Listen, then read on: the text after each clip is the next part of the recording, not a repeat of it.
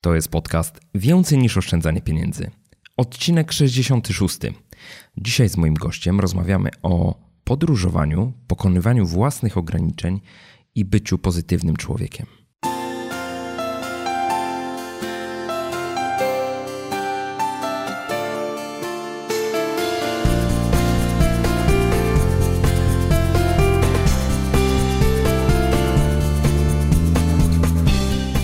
Cześć i dzień dobry. Witam Cię w 66. odcinku podcastu Więcej niż oszczędzanie pieniędzy. Ja nazywam się Michał Szafrański i w tej audycji przedstawiam konkretne i sprawdzone sposoby pomnażania oszczędności. Opowiadam, jak rozsądnie wydawać pieniądze i jak odważnie realizować swoje pasje i marzenia. Jeśli tylko szukasz odrobiny stabilizacji finansowej i emocjonalnej w swoim życiu, to ten podcast jest dla Ciebie.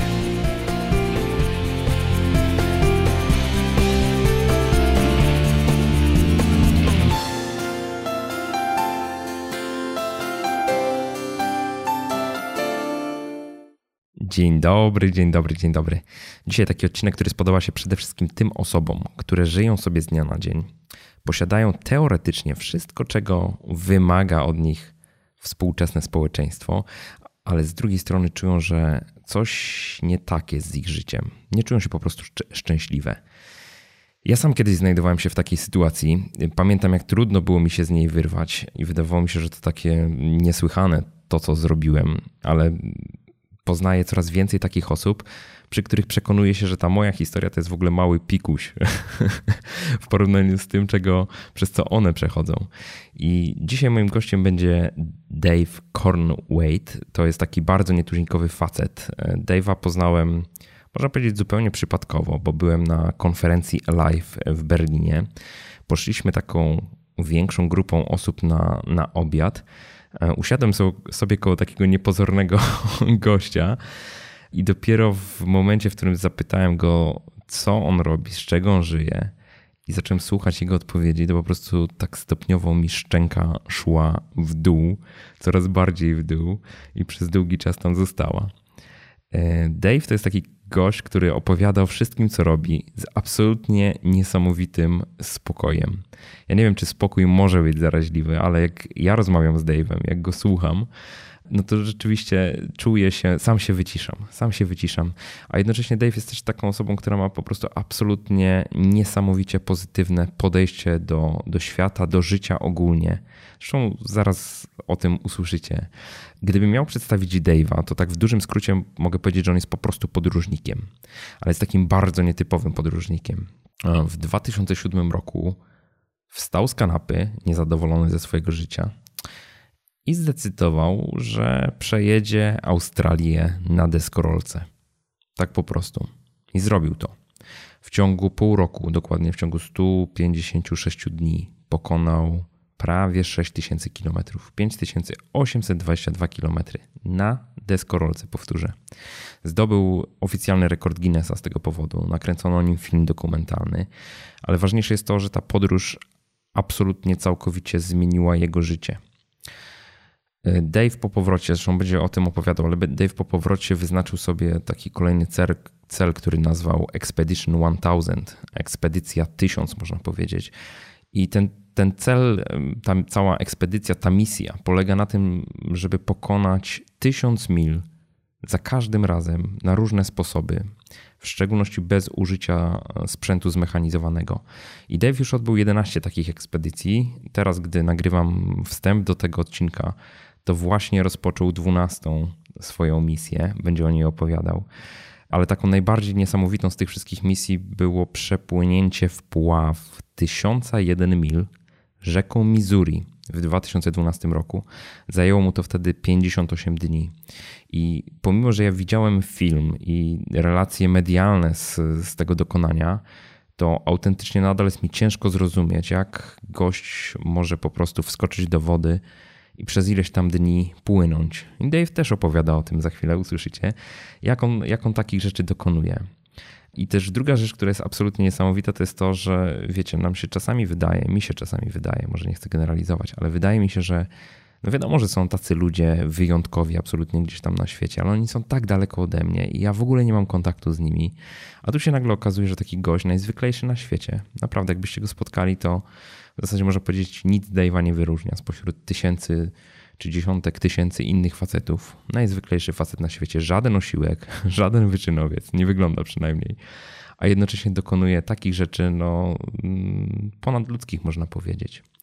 Także to, o czym za chwilę usłyszycie w naszej rozmowie, to jest właśnie próba takiego przepytania i podsumowania, co trzeba w sobie mieć, żeby się podejmować tak, realizacji takich nadludzkich misji.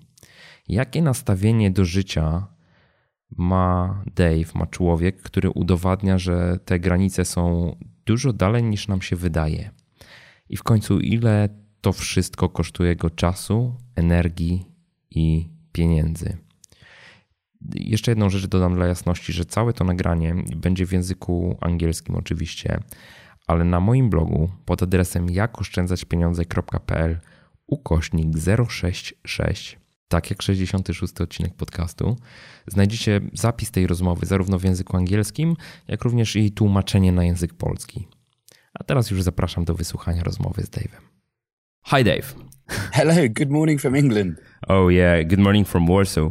Dave, for everybody out there who is listening to us, please tell me who you are, what you do, and yeah, just a few words about yourself.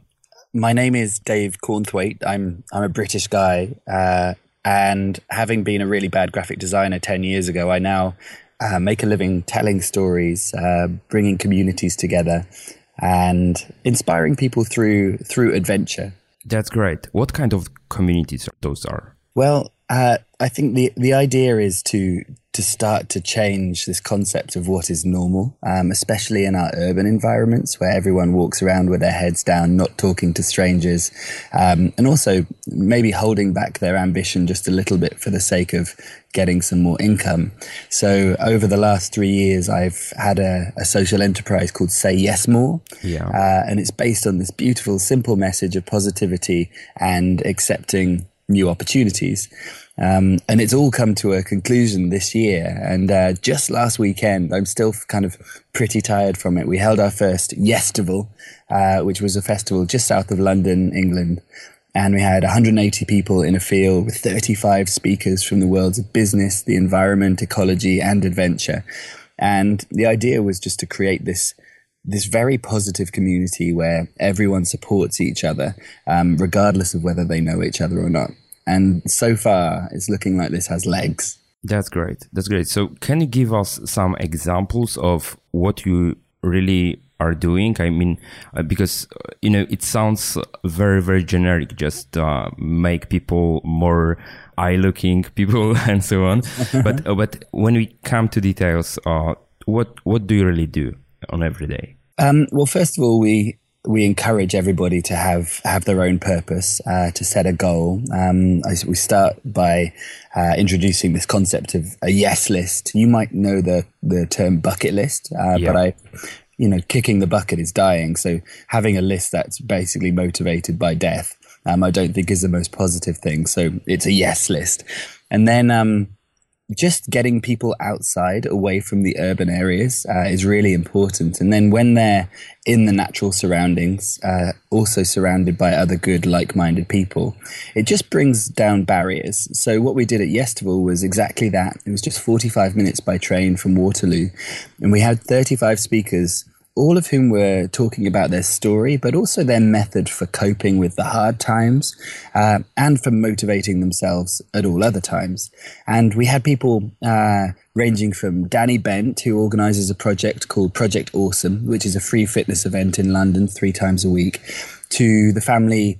Uh, the Meeks, who their parents, Tim and Kerry, used to be teachers, and they've got two daughters, Amy and Ella, who are 12 and 10. And Amy and Ella were the first speakers at the festival. And for the last two years, that family has been living in a caravan. The parents quit their job, homeschooled the children. And Amy and Ella are so rounded because of it. They're, they're not your typical caged off children who've just been in a school environment and don't really understand the real world. And they were the most impressive individuals at this festival. That's great. So it's it's more like um, just showing people the world and explaining to them that there, there is something beside the rat race and so on. Yeah. Yeah, absolutely. I think there's this there's this concept that you know if you're in the rat race, it doesn't matter whether you're winning or not. You're still a rat. Uh, so I think getting getting out of that box is really really important, and ultimately it takes each one of us individually to make that decision and to make the hard work for us. But it makes it a lot easier when you know you're surrounded by positive people. And if any of us really want to make a big change, often, especially if you're coming away from a job, leaving a house, you're going to have maybe your parents, your family, some of the work colleagues you have saying, why are you doing this? This doesn't seem like a good idea, which mm-hmm. makes you feel bad because you want to make that change for a reason. So what we're doing is creating a space and a community where there is positivity and support.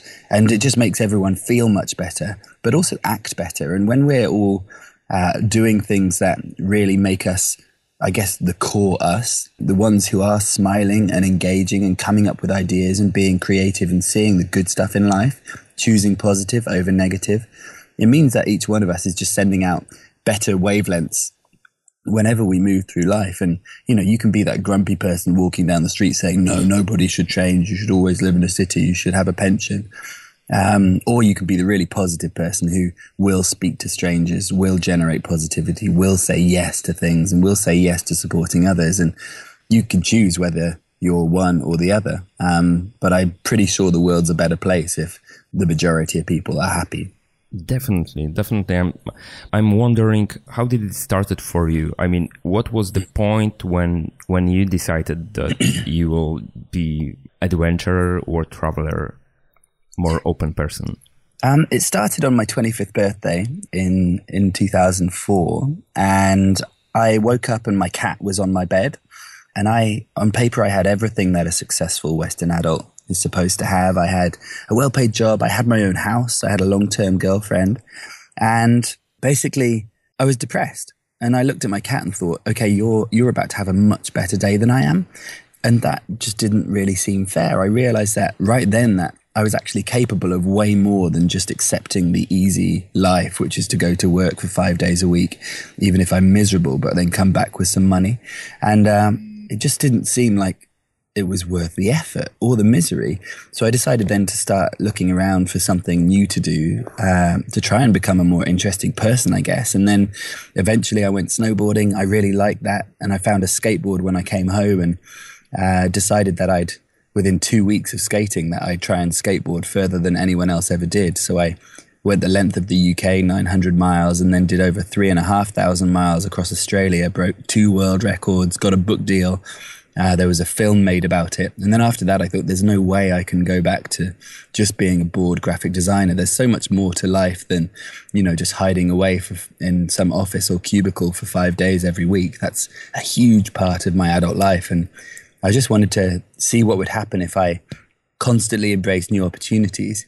And ultimately, you know, we all have the capacity to grow. And every time we do something new, we develop. So I wanted just to push the limits of that and, and go through life and basically getting to my last day. I know that I'm going to make the most of my time and that I will be the man that I could have been. It sounds so easy when you speak about it. well, it's definitely not easy, but neither's living an urban life. You know, there's always a compromise, whatever decision you make. But what it is, is a simple decision. Um, yes, there's hard work to come, and I think you always have to work on your happiness uh, because it means dealing with all kinds of different situations. But ultimately, I like living life by common sense. Uh, you know, if it's if it's what should be done, it doesn't matter whether it's hard or not.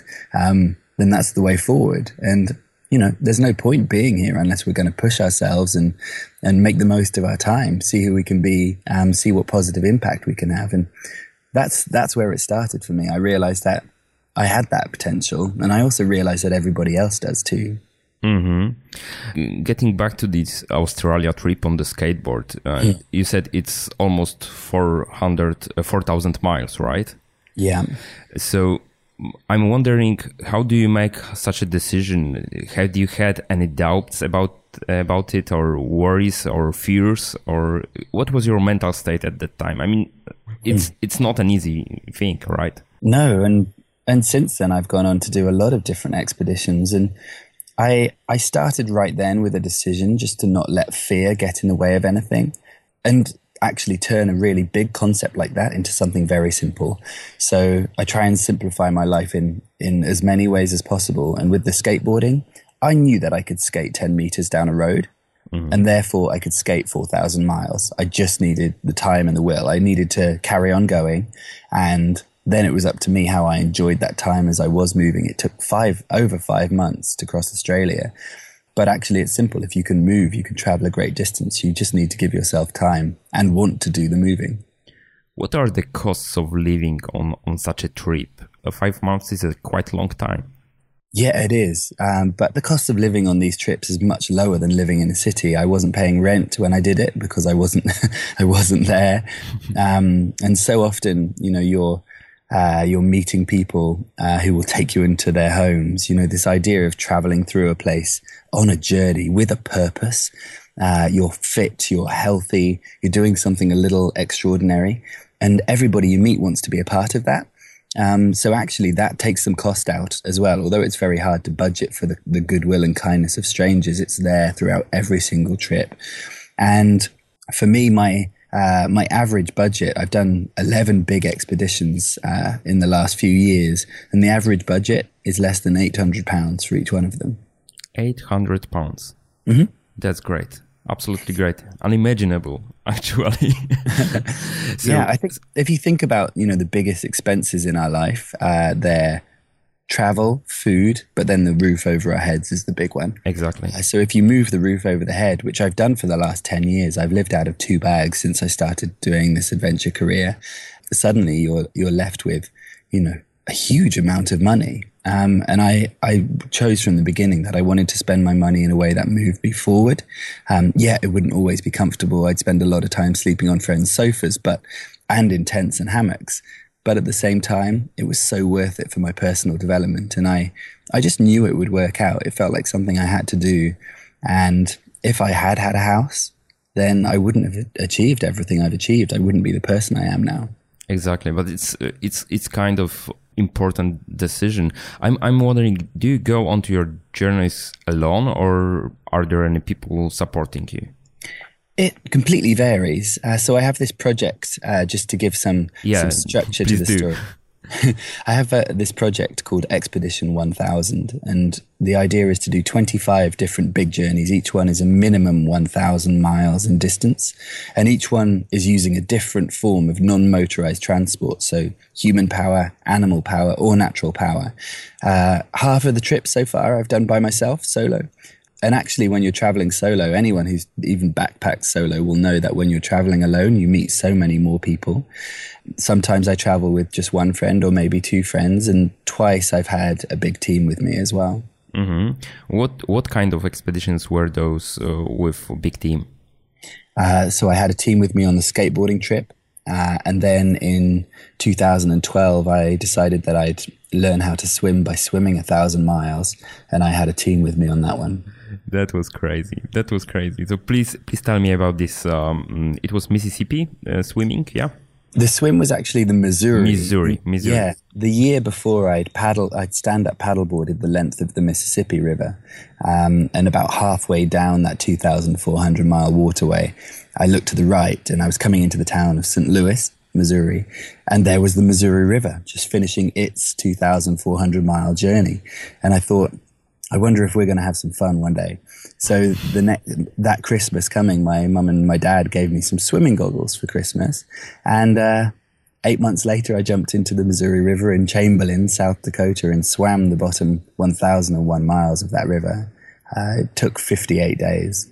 That's crazy. So, how do you prepare for for such a long swim? Uh, you, you, said you you just jumped into the water and started uh, swimming. Really? Yeah, Pretty much. I mean, I, I really try and, like I say, I try and simplify. So the concept of swimming a thousand miles is kind of simple. You just need to get in the water and start swimming. So the main preparation that I do is just mental and it, and it involves just knowing that I want to do this thing. If you want to do it, then you just make it happen, despite the, the hard times sometimes. And then, and then of course you just I quickly think about equipment. I make a list of the things that I think I'd need. So for that one, it was a wetsuit, some goggles, and then I needed to work out a way to pull all of my gear. Um, so I found a raft made by a guy called Hayden Welch, who'd, who'd done a, a bit of swimming journeys. And yeah, I swam that whole way with that raft. And then I had my camping gear in there. I worked out where I needed to get water and food, and that was that. That's crazy. Absolutely crazy. So I'm wondering what is the most difficult part? I mean, probably the mental game, but but still, do you have any moments when you just want to quit or give up? No, I, I honestly haven't had any any huge moments when I've thought this is this is ridiculous. Um, I always make sure that if I'm feeling a little weak, if I'm feeling tired, I just eat and I sleep. And you should never ever make a decision based on you know calling a project to a halt early. Uh, you should never make that decision when you're hungry and tired. Mm-hmm. Um, so always make a decision to quit something in the morning when you've had some good rest and you've eaten well. Um, and, th- and then you're thinking clearly, you know, and you know exactly what you want. Um, but actually, no, I, I don't really plan these things very far ahead. I have a very flexible life by choice. And I, yeah, after my next expedition, which is coming up, I don't have any plans for the rest of my life. I'm, I don't think I can plan for my future self because uh, I know each each project that I do is going to change me a little bit. So knowing knowing in the moment that I'm working towards something that I really want to do uh, is absolutely central to completing it. Okay, so those were really great tips about uh, how to approach the problems in your life and just just yeah. eat, sleep, and then take the decision. That's great. Good concept. But uh, speaking about, um, so I'm I'm also wondering how how long does it take you to recover after after each expedition? I mean, of course you are doing the tremendous things. That's the first thing. And the second thing is okay probably you have to take some rest after. So how mm. many expeditions do you take? How often they happen? And um, yeah. Yeah okay. Good really good question. So depending on uh, the length of the expedition and the way that i was traveling that will affect the amount of time that i need to physically and sometimes psychologically recover. One of the real keys is uh, is to always keep some focus. So for example when I started after the skateboarding trip, I was absolutely exhausted. I didn't know what to do next. My life had just turned upside down. I'd spent five months as a skateboarder on the road in Australia. And then when it finished, I didn't have my goal anymore. I didn't have yeah. that finish line in Brisbane. And it was really tough. Uh, I didn't know what I was meant to do next. I didn't know how to identify myself. And it took a while for me to come out of that slump. Um, more recently, I after my swim, uh, the potential for that was, I think physically it maybe took me five months to recover from two months of swimming. But psychologically, I didn't have any slump at all because I realized that um, keeping things new in the aftermath of a journey, not going back to a place that's familiar, is really, really key. Um, and also to have the next project to work on. Maybe it's a little softer. It's probably not an expedition, so my body has the opportunity to rest. But I always have something to focus on which keeps my mind alive uh, and doesn't let me just kind of, you know, sink down into a state of missing what I've just been doing. That's great. So basically, the the toughest uh, expedition probably, I mean, the the point after the expedition was was the skateboarding trip because you didn't had any purpose for for the future, right? Yeah, certainly psychologically that was really tough. Um, and then the physical side and the mental side the swimming was the hardest. Definitely. Definitely. I, I, still can't imagine how you did it. I saw the video, but you know, it's uh, it's unimaginable. Uh, so you have to have some physical limits, right? It's it sounds easy. You just get into the water and swim, but mm-hmm. every one of us has some physical limits. Or maybe you disagree with me. Um, I disagree to a degree. Uh, we all you know, we're all built differently. Uh, we're all capable of slightly different standards, uh, energy and and uh, physique wise. However, I'd never swum more than hundred meters in my life before I jumped into the Missouri. I'm uh, I'm only I'm not kind of a natural athlete, but I know that if I can move, I can just carry on, and and I just apply that simple logic to all of my trips.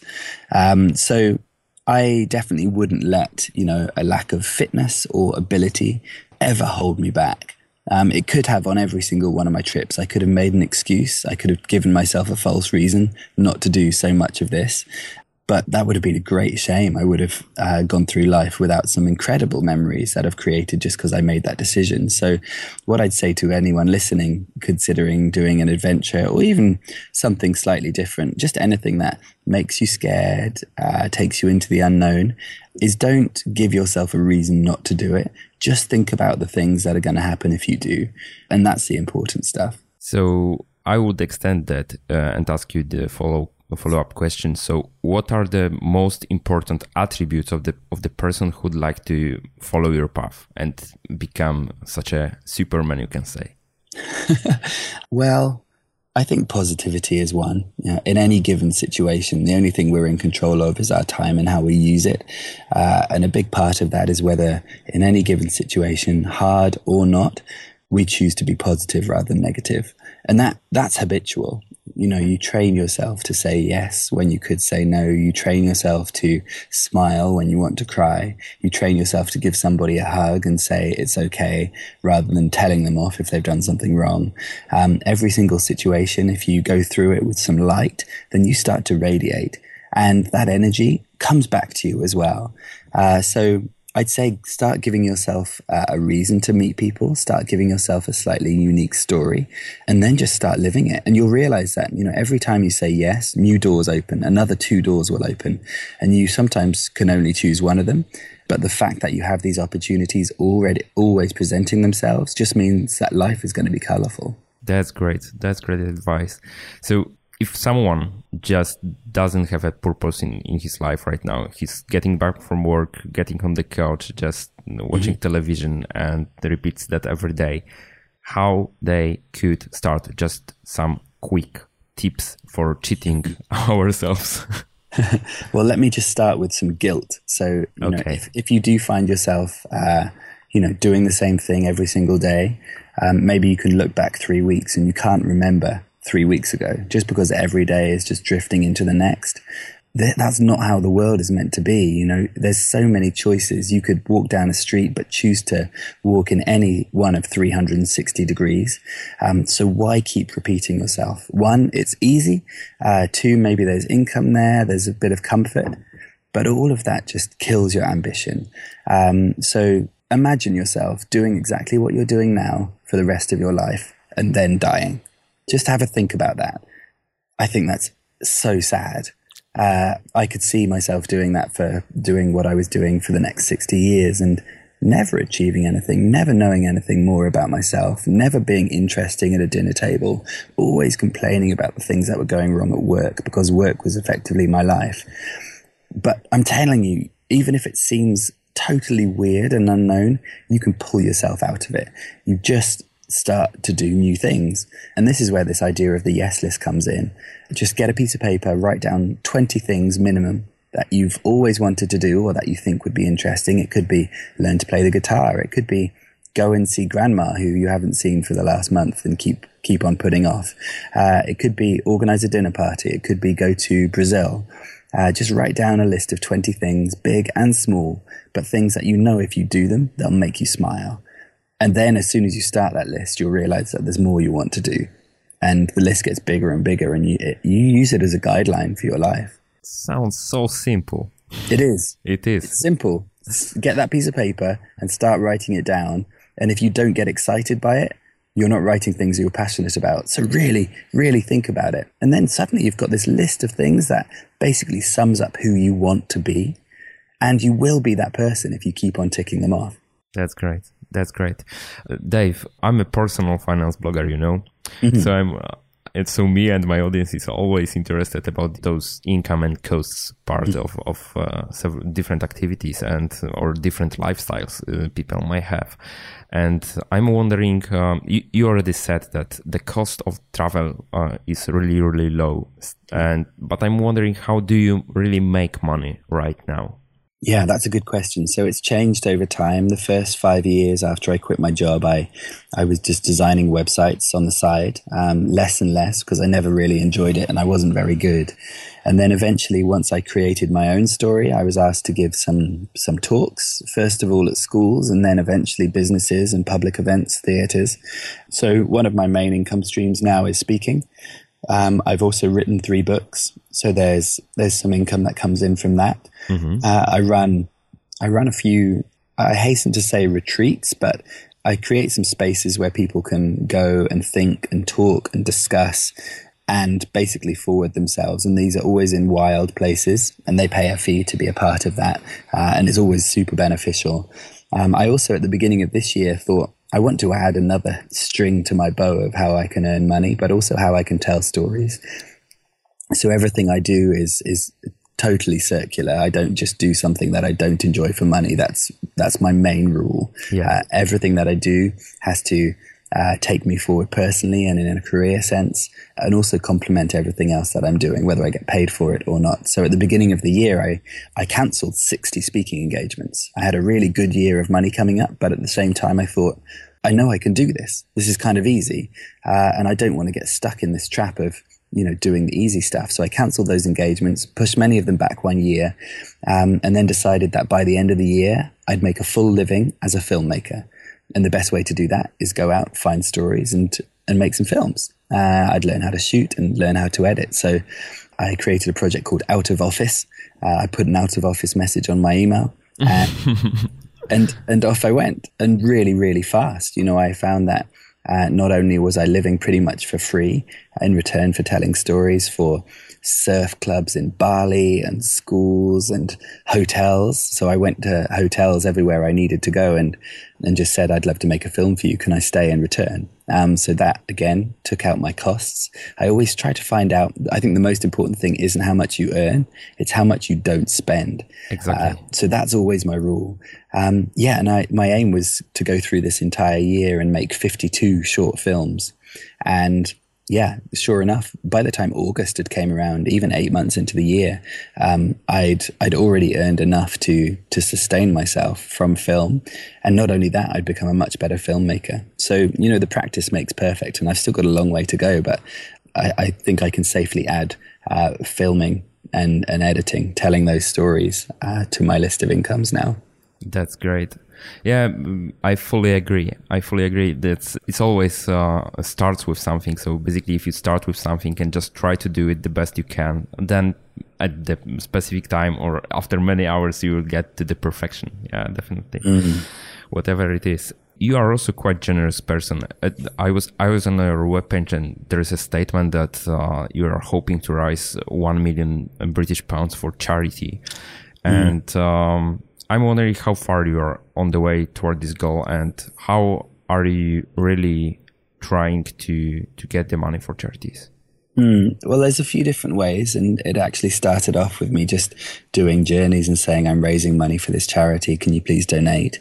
Um, and then soon enough, kind of around 2010, I was in a position where people were approaching me to ask how to set up their own journeys because I had some experience. Mm. Um, so in return for me helping them out, I often asked them if they'd be willing to support a charity. And it didn't have to be a charity of my choice, uh, just something that they were passionate about. So uh, all in all, uh, I think I've contributed to to close to one and a half thousand other people's adventures in the last five years, and uh, the total, I, I, guess the ones that I've really had a good hand in, plus my own projects, we've raised over eight hundred thousand pounds so far. That's correct. Um, but it's actually uh, for me, it's it's it's nice, but it's not the most important thing. It's not the thing that drives me. I, I do this stuff because I really love it. I like waking up in a tent. I like thinking I've got 40 miles to skate or cycle today. and just that simplicity of life. I, I need we all need to really look after ourselves and what we truly need from life before we can start to think about helping others. And because if we're not happy, we can't help others to the to the umpteenth degree. Uh, so for me, you know, I I love basing my life around adventure. I like being outside. We're all wild creatures, and we shouldn't be stuck in buildings all of the time. It's just not natural for us genetically. That's where mental health issues come from. So even now and then, the best antidote to that is go for a walk in the park, go for a small adventure, go and camp, and you know, if you wake up in your tent and there's an amazing view and whether the mist has settled or not, the sun's shining on your face, you're happy. Um, I defy anybody to try that and come out thinking, "Oh, I'd rather be in front of a computer right now." And it's because it's it's totally natural. You know, we're getting all the natural chemicals, and I love that stuff. Uh, so that's really important to me that I look after myself first. And if we raise some money for charity, that's a great bonus. But ultimately, I want to wake up happy every morning, and that's success. Exactly. Is there any specific place in the world you you like the most, or? That's a really tough question. Yeah, I, I know. I've been lucky enough to to visit a lot of different places. One place I do keep on going back to is the Mississippi River. Uh, I had an incredible journey there in 2011. I made a lot of friends, and uh, especially in the south, around the Memphis, Tennessee area. So I keep on going back there, but more and more, it's not about the place; it's about the people. Yeah, about the people. And and you know, I don't believe that bricks and mortar is is a home. I think you find the right person in your life and they are your home. It doesn't matter where you are or what you're doing. Exactly. One of my readers who, who already knew that we will be recording this podcast episode asked me one question or wanted me to ask you one question. Okay. And uh, he asked, What is the most important thing you would like to tell your children? Hmm. Wow. Well, considering I don't have any children, that's kind of a hypothetical question at this exactly. point. Exactly. I think by the time maybe it's a couple of years, I don't know. I need to find somebody who's going to give birth to them first. um, but I and I think by the time they come around, I'll probably I'll hopefully have a little more wisdom. But I'll I'll just encourage them to be unique, to be individual, and I'll I'll do everything I can to make sure that they know that one, they're brilliant, but two, uh, the way they act and react to everything affects everyone around us. So I, I guess the the cringy answer would be um, the most important you can thing is you can do is to be happy. But to do that, to get in there, you have to surround yourself with good people. You have to never do what everybody else is doing. I think the bravest thing that anyone can do is accept the fact that they're totally unique and they're not like anybody else. And as soon as you accept that, you'd live with no expectation and you make your own choices bravely. And I, hopefully I, I will have kids one day and that's the message I'll be giving to them every day. That's great. One more question. You meet a lot of people, and as you said, you, you organize even the events for the people who would like to spend some time uh, in the wild with you. And I'm wondering what are the biggest challenges they have or biggest uh, fears they have and they communicate to you what's stopping them really to introduce the change in their life?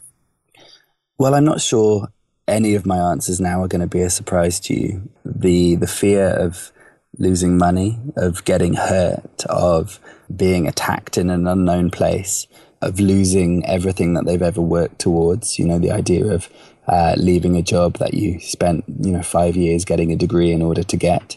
But the biggest one the biggest hurdle is being surrounded by people who are negative and telling you that you can't do or you shouldn't do what mm-hmm. you're supposed to do. Basically, people who are trying to get you to live somebody else's life. That's the hardest thing to get over, that stigma. And all I can say in answer to each and every one of them, if I can, if you carry on doing what you love, the money will come.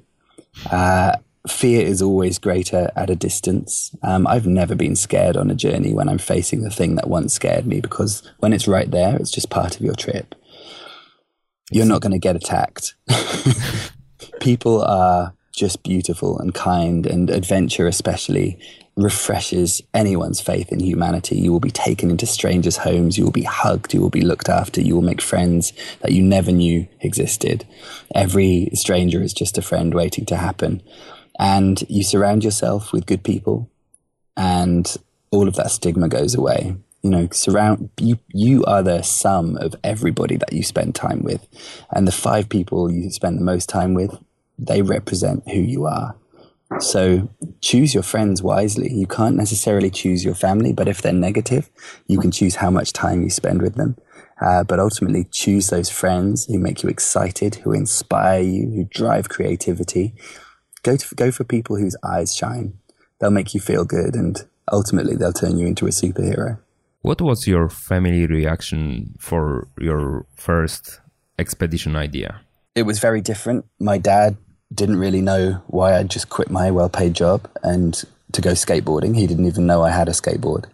Um, so he definitely struggled with the idea that I was letting go of everything I should be working towards. And then my mum said, Chicken, if this is something that you need to do, I'm right behind you. Um, and I, I, must say that you know since then, my both of my parents have, have, just been super supportive, and I know it hasn't been very easy for them to try and understand what I'm doing because you know all they know is the life that they led. They led, and I I've been trying to do something very very different, not just from them, but from most people uh, on this planet. But at the same time, they can see the reaction, uh, they can see the impact, and they can see ultimately that I'm a happy guy, um, and that's all that's really important to any set of parents. So it was really lovely this weekend. They came to Yestival uh, and they saw this group of 180 people in a field, and um, and they were they were part of the crowd. You know, they they totally fit in. Age didn't matter. So um, yeah, it hasn't always been easy, and it never is when you make a really big change. But ultimately, you're the one who drives that force, and I knew I had to do it. And all you can do is carry on working just to prove that it was the right decision. That's great. Um, especially your mom's support at the beginning. Uh, were you were you looking at the time for the acceptance of your idea or were you just you know opposite to everyone and just doing your thing yeah no i think for some reason i just knew that i had to do this thing you don't need the approval of the people who you love to go off and, and change your life to be a different person. You just need to want want it enough yourself. Um, sometimes it's hard. It's much easier if you have support of everybody, but at the same time, you know, I wanted to do my parents the courtesy of telling them my plans and I wanted them to be on board, but if they weren't, so be it. And I'm still going to carry on. This is the right thing for me. Dave, the brave one. That's great. so, Dave, if uh, I think we we can finish here, or maybe you would like no, I I would ask you one more question. What will be your next expedition? What what's in front of you? Ha, good question. So, in four weeks, uh, I fly to Tel Aviv in Israel, uh, and my friend Leon and I are going to be walking for three months. Uh, it's a 1,000 mile trail called the Abraham Path. Uh, so, if you look at the Dead Sea, and we're doing an extended loop around that, so through the West Bank, uh, through Israel, and then the length of Jordan, and out into Sinai to Mount Sinai in Egypt. Uh, so, I think it's a really important journey. It's a very misunderstood part of the world. The only news we get out of that region is often negative. Yeah. And Leon and I have this aim of going out there and just sharing what's reality. We want to shed some light on the region. We're not journalists per se. We don't have any strong opinions about the area. We know we'll meet people who do. Um, but ultimately, we're going out to have an adventure, to be safe in the Middle East, to uncover some of the hidden gems of that region, and also to show that you know, even a place that is mightily feared around the world just because people believe what they read in newspapers actually isn't to be feared at all. Yeah. Are you documenting your trip? I mean, um, just videos and so on? Yeah, of course. We'll be writing a book and making a film after the journey, but throughout it, and I think this is even more important, we'll be doing uh, an almost real time social media dispatch. So mm-hmm. um, you can follow me on facebook.com forward slash expedition 1000 and on my website, which is davecornthwaite.com. And I'm also on Twitter at Dave Corn. And, you know, we'll, we'll be, we'll be using all of those mediums to share different types of stories over the next three months. We start on the 1st of December and we'll be walking through to early March. Okay. Can you point us also to your books uh, and other resources about you? Yeah, for sure. So all of my books are on Amazon. I've written three. The first one is Board Free, the tale of a bad graphic designer who wanted to go skateboarding further than anyone else ever did. Uh, the second book is slightly different uh, type of adventure. It's called Date. I tried to overcome my fear of women and find a girlfriend by dating 100 women in 100 days.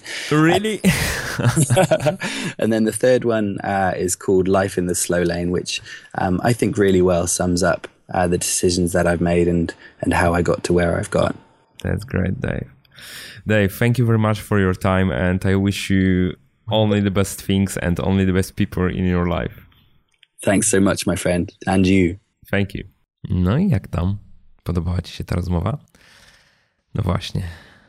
Powiem szczerze, że całkiem nieprzypadkowo wybrałem termin jej publikacji. Ukazuje się tuż przed świętami, przed końcem roku, czyli przed tym momentem, w którym dokonujemy często takich obietnic w stosunku do siebie samych, postanowień noworocznych.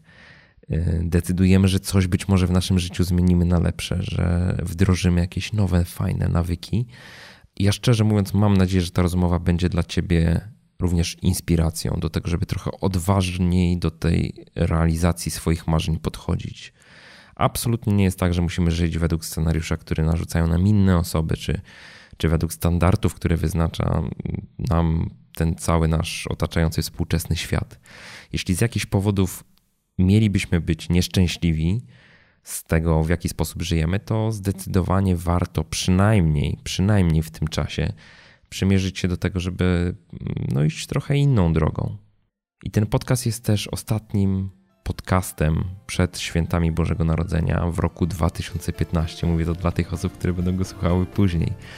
Tobie chcę z tej okazji złożyć bardzo, bardzo serdeczne życzenia wszystkiego, co, najlepsze po prostu.